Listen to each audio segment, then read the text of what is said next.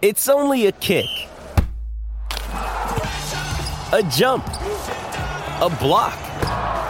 It's only a serve. It's only a tackle, a run. It's only for the fans. After all, it's only pressure. You got this. Adidas.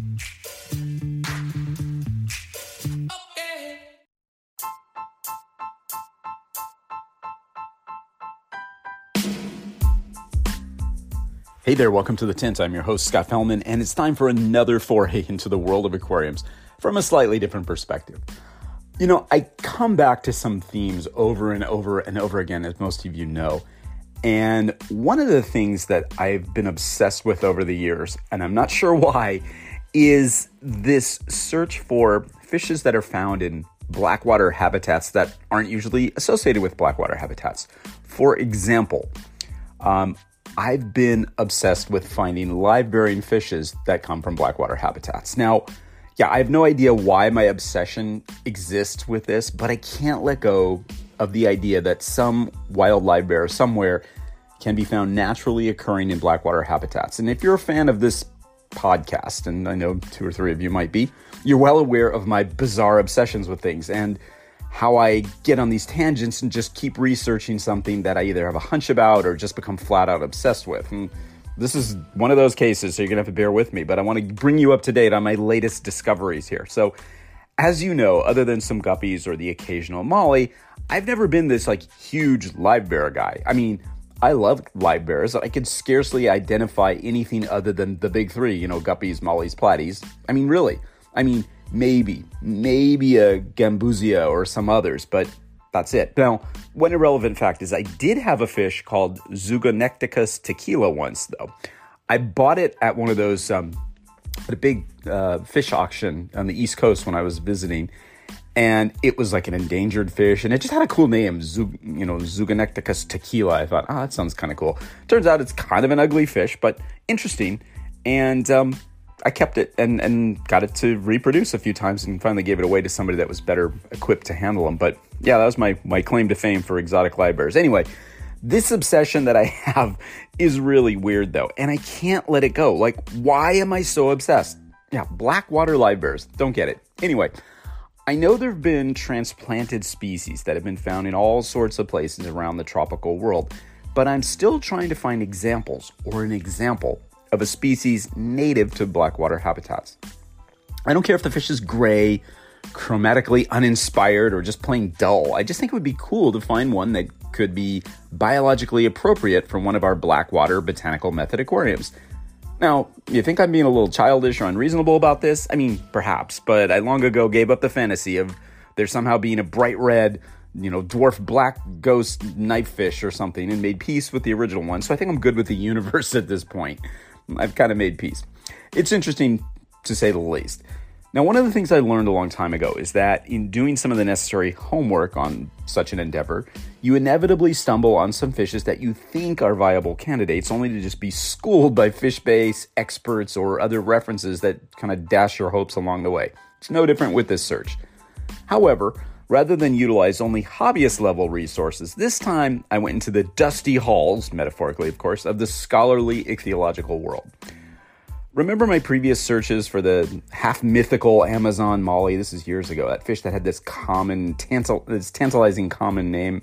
I researched the shit out of it, only to find out that the Amazon part came of the common name was because of its unique reproductive strategy, not its natural range.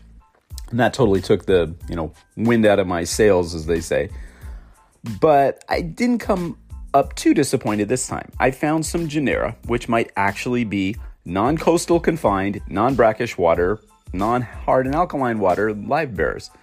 Genuine, interesting candidates. It's a start at least. Now, lest you get too excited that there's this super colorful live out there which lives in Blackwater, and has just somehow evaded the hobby and all the famous live bear experts for the last century, let me just burst your bubble right away, okay? Most of these are, in no particular order, gray, not typically found in the aquarium hobby, really obscure, and oh, did I mention gray? that being said, I have a few that do intrigue me for some reason. Now, my first target genus is Fluviphylax, which contains, right now, I think five described species, not one of which anyone who's not a native fisherman, lifetime member of the American Livebearer Association, or doesn't have the letters PhD after his or her name has even heard of, let alone seen. Now, these are rather interesting fishes, distinguished by really large, relative to their body size, almost creepy looking eyes, the absence of a gonopodium in the males, and the usual complete lack of color, seemingly common to pretty much every obscure fish in the world. so, you know, that's what they get. Despite the creepy eyes and the complete lack of anything resembling color, they're tantalizing to me because the genus is apparently endemic to the Amazon and the Orinoco region, including habitats like lakes, swamps, and floating meadows. Appropriately, the first species listed in the genus is Fluviphylax obscurum. I love that name, which drew me in from the start. And its native range is listed as, wait for it, Upper Rio Negro Basin. Ooh, that's interesting. Of course, that's a really big geographic area, and because it's in the region, that doesn't necessarily mean that it's you know all about decomposing leaves and dark soupy water. That being said, some references have it listed pretty far inland, well into Blackwater country, so yeah. Maddeningly, though, no reference I could find to, to any type localities mentioned the specific water chemistry of the collection sites. However, one cool thing is its diet, which always makes me smile. Its diet is described as autochthonous microalgae and detritus and allochthonous invertebrates. And we know what that means, right? Mm, music to my ears. Anyway, gotta find me some of these, right? Now, interestingly, I was also told by some people definitely in the know that Fluviphylax is actually considered an egg laying killifish. So I guess my information might be flawed or perhaps misinterpreted. This will not be the first time, of course. We may have to take this one out of the live bear category after all, I don't know. And of course, one hardcore scientific paper I stumbled on provided all sorts of chromosomal analytics and stuff way over my metaphorical pay grade, but couldn't clarify this. In fact, the discussion section included this beauty of a line. All species but the type Fluviphylax pygmaeus have been described in the late 1990s, and much remains unknown about the biology, taxonomy, and systematics of this group of fishes. That's helpful, right?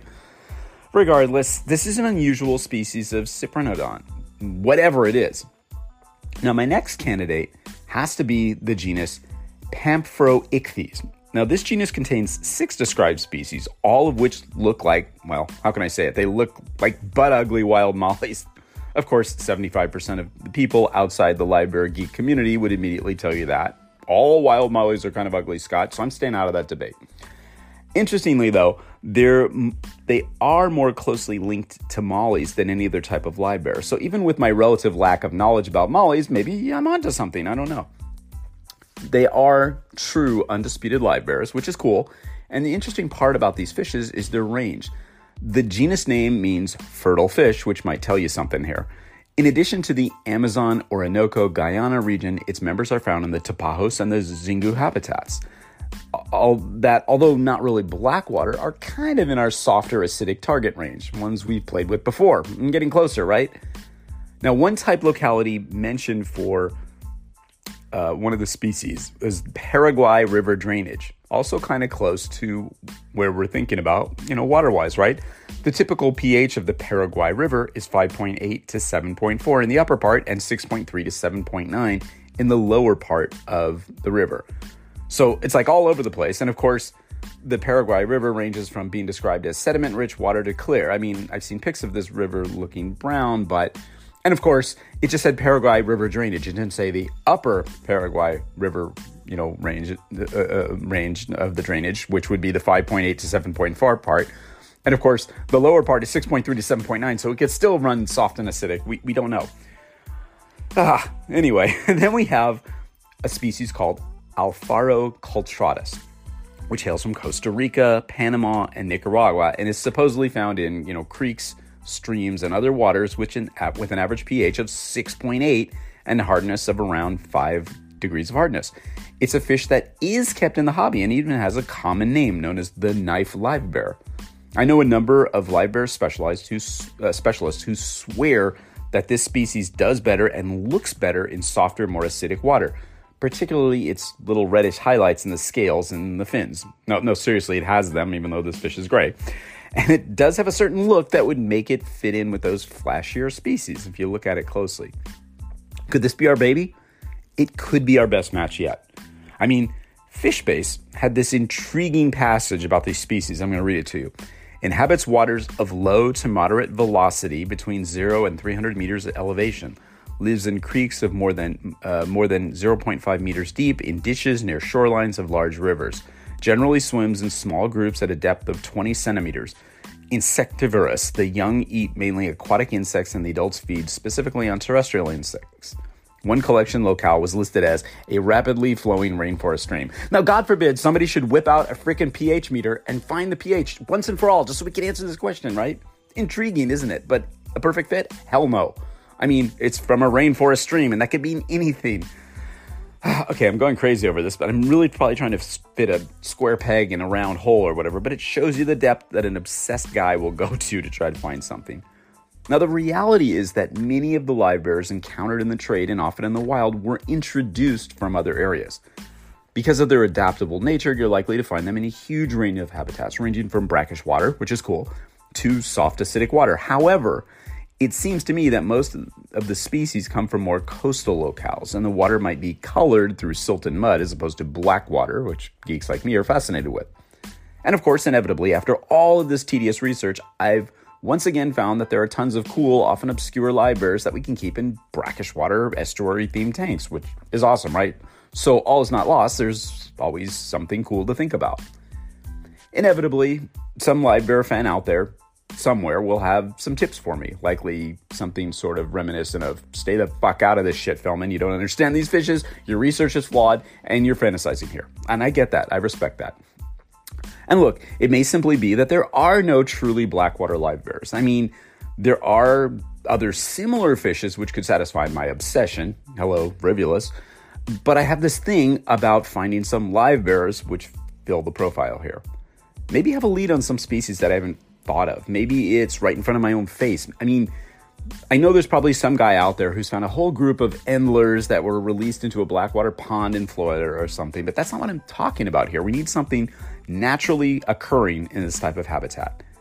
Is one out there swimming, you know, contentedly in some tannin stained blackwater somewhere in South America? Perhaps, or perhaps not. Either way, it, it has been kind of fun looking for something that likely doesn't even exist. It's the kind of fish geek stuff that makes you, well, a fish geek, right? Yeah, sure does.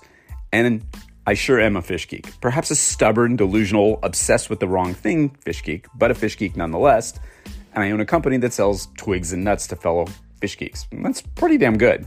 My advice to you, as if you need it, be a geek, follow your weird obsessions, whatever they might be. And don't be afraid to share them. Stay obsessive, stay relentless, stay curious, stay diligent, stay passionate, and always stay wet. Until next time, this is Scott Fellman from Tannin Aquatics. Thanks for spending part of your day with me, and I look forward to seeing you on the next installment of The Tint.